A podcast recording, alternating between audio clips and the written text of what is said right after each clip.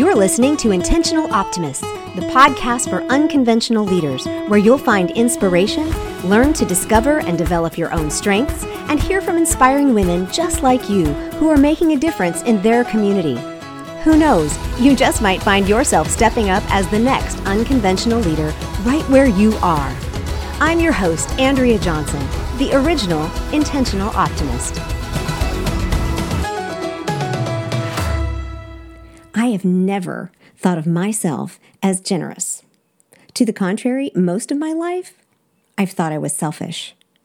Now, I'm sure you're out there thinking, Andrea, that is no way to talk to yourself. And you'd be partially right, but only partially, because we're all selfish at our core, are we not? My husband's family is really good about including donations to charities in their name on their Christmas wish list, like every year. You know, like, give a donation to the Nature Conservancy in my father-in-law's name. And I've always kind of wanted to, but my own internal need for stuff just seemed to override it. Now, there are plenty of other people in my life for whom this actual topic comes very naturally, and I am so grateful for the examples that they've set for me over the years. But generosity is imperative to being present, which is the second tenet of intentional optimism.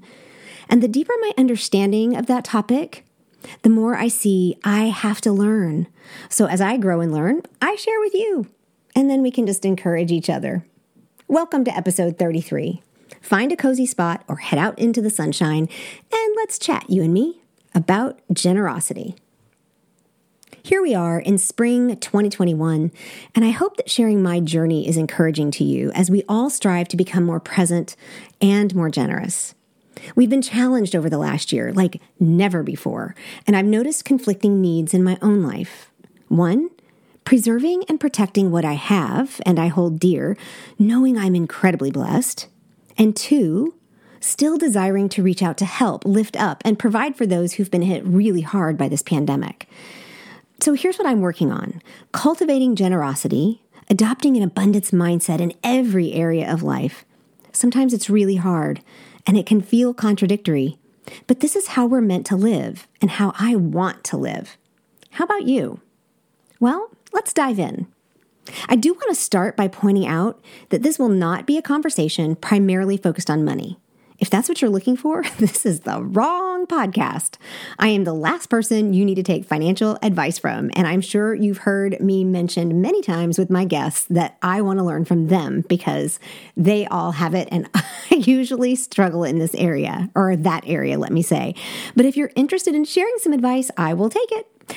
Seriously, though, generosity is a mindset, and money is but one small part of this equation. A part, but a small part.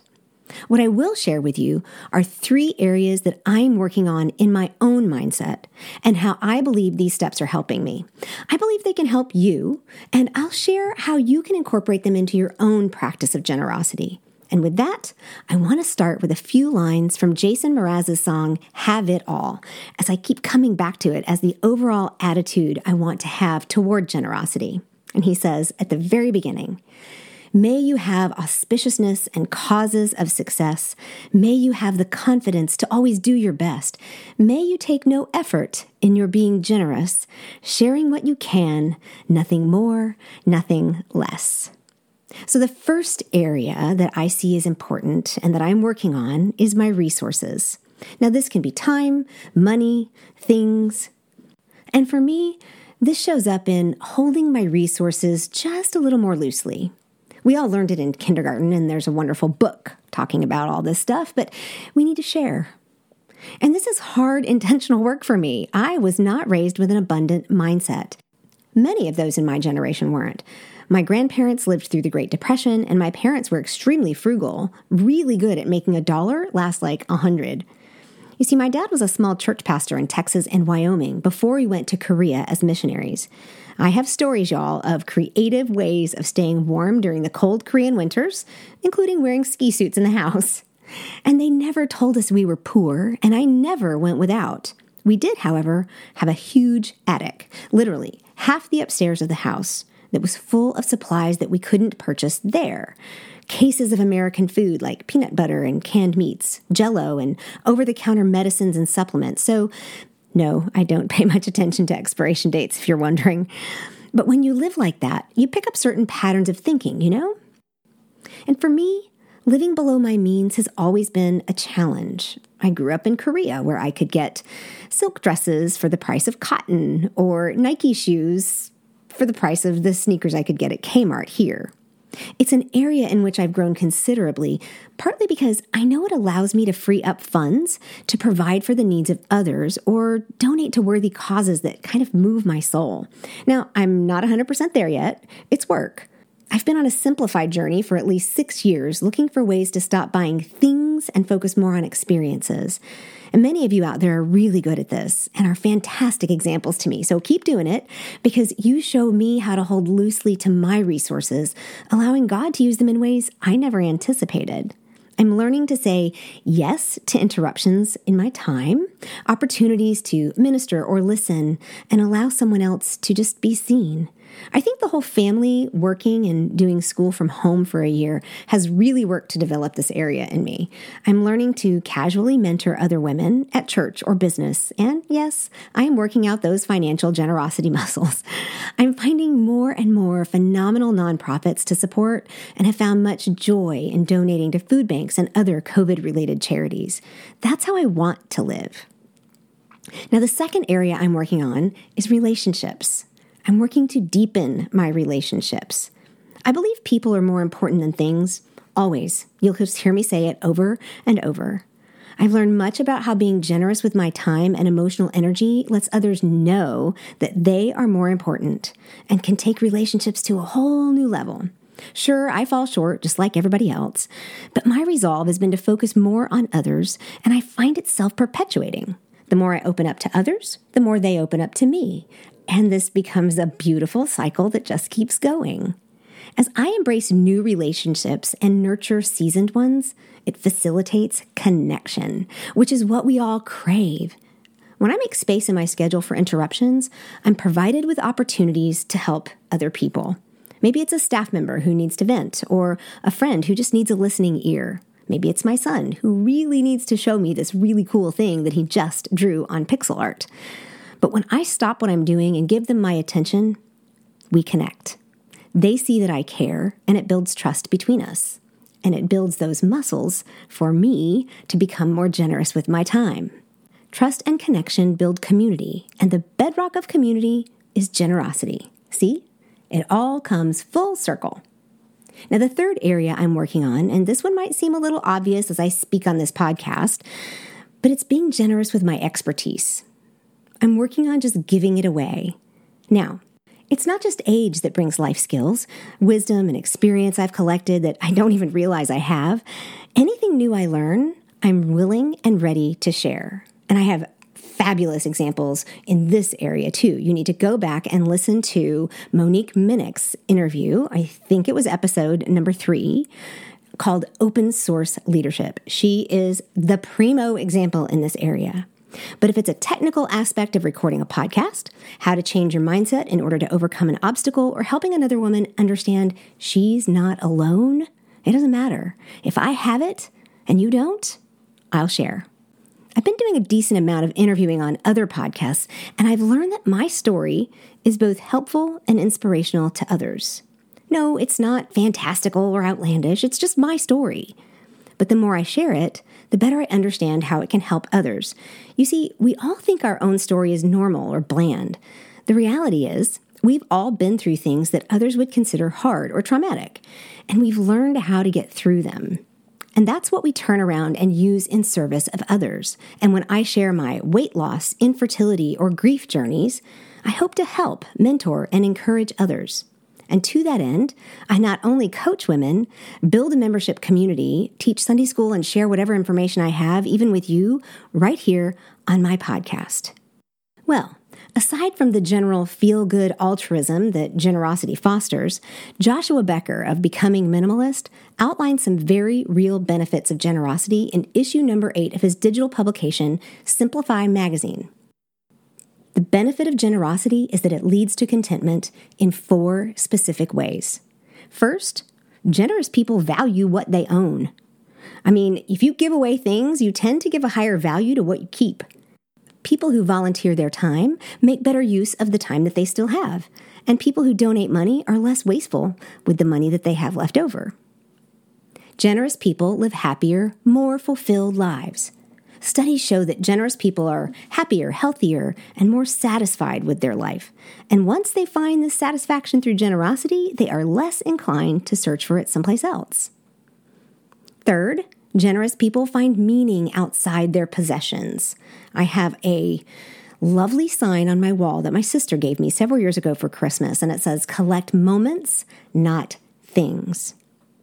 It is the accepted way to wrap up self-worth in net worth, as if a person's true value could ever be tallied on a balance sheet. But generous people, on the other hand, find their value in helping others and quickly realize that their bank account balance says nothing about their true value. And fourth, generous people have more fulfilling relationships.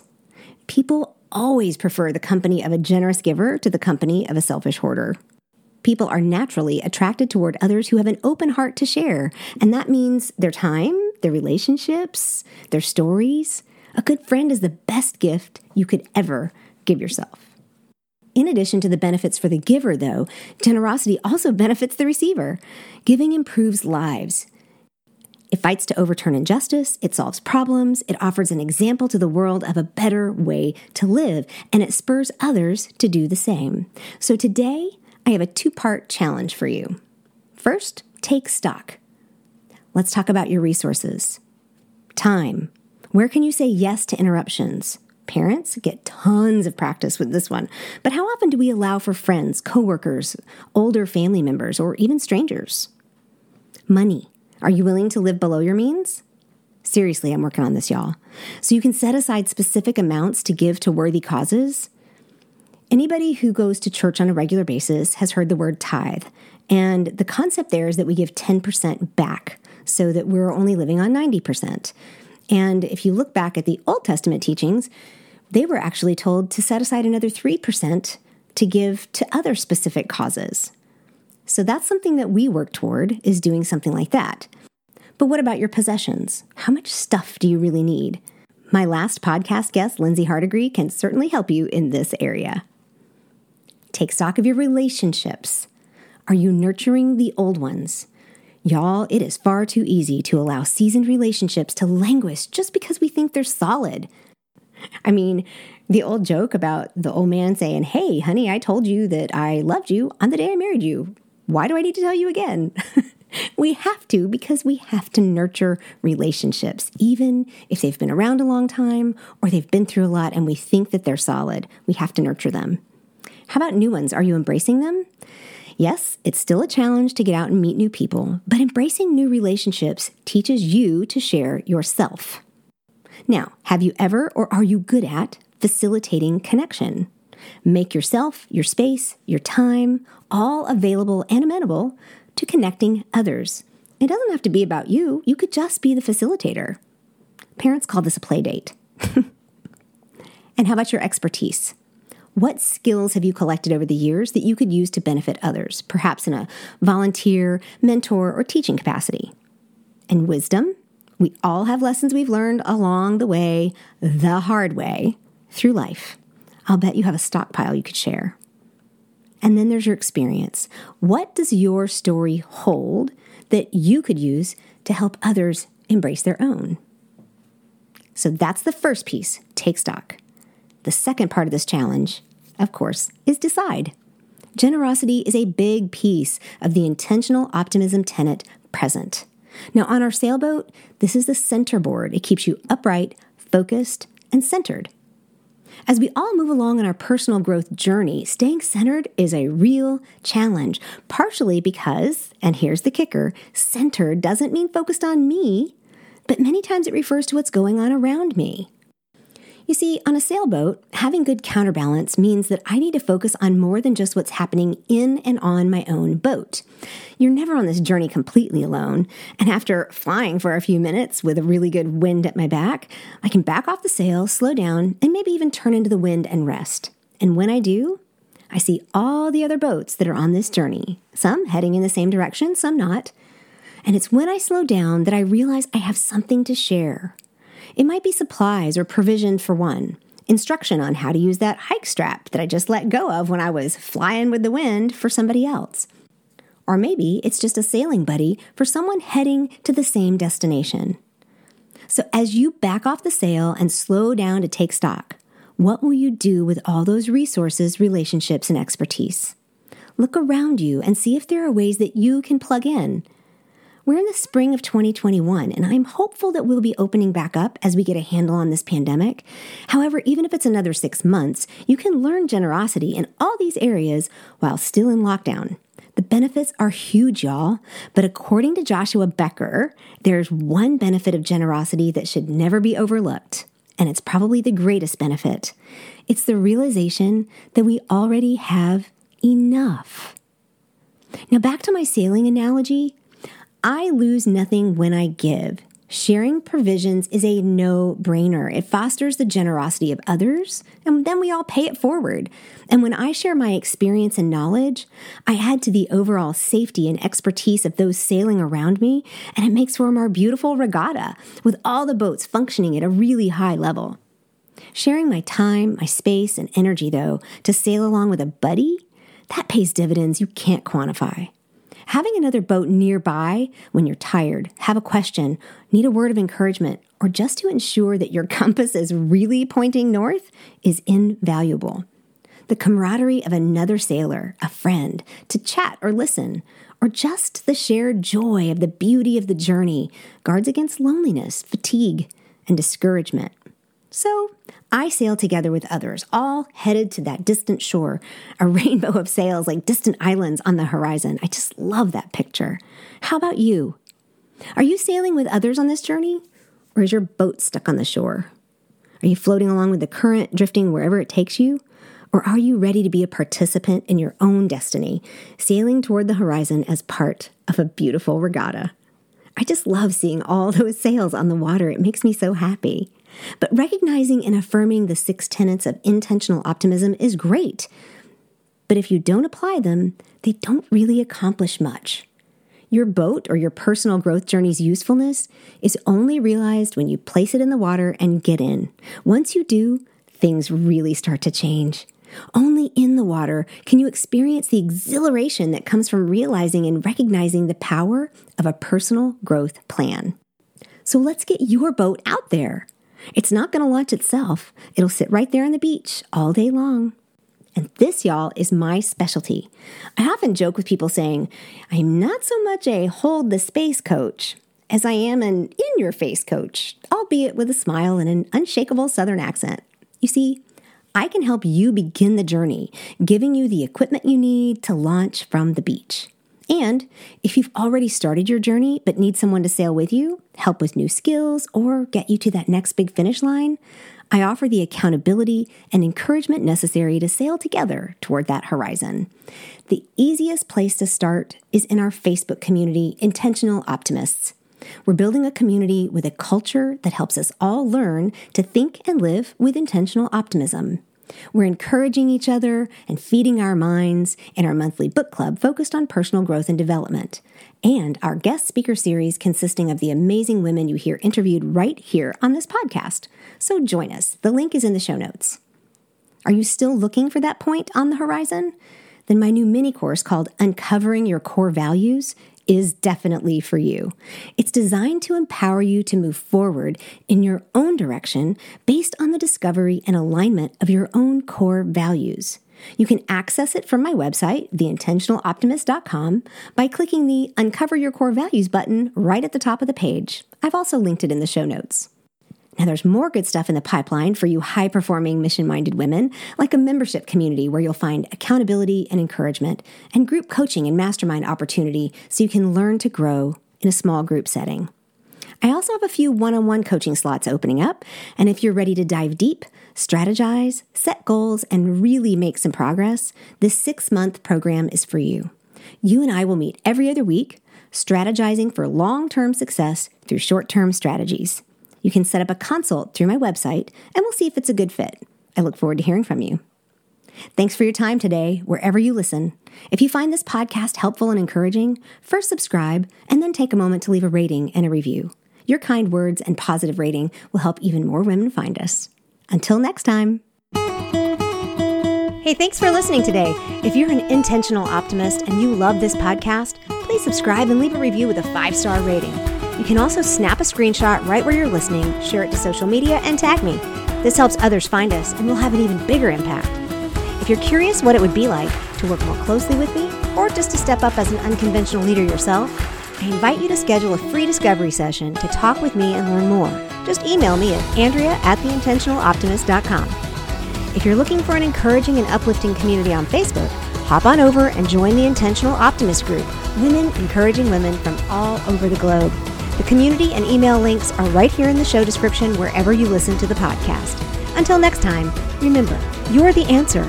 You are the future of leadership and the role models for future generations.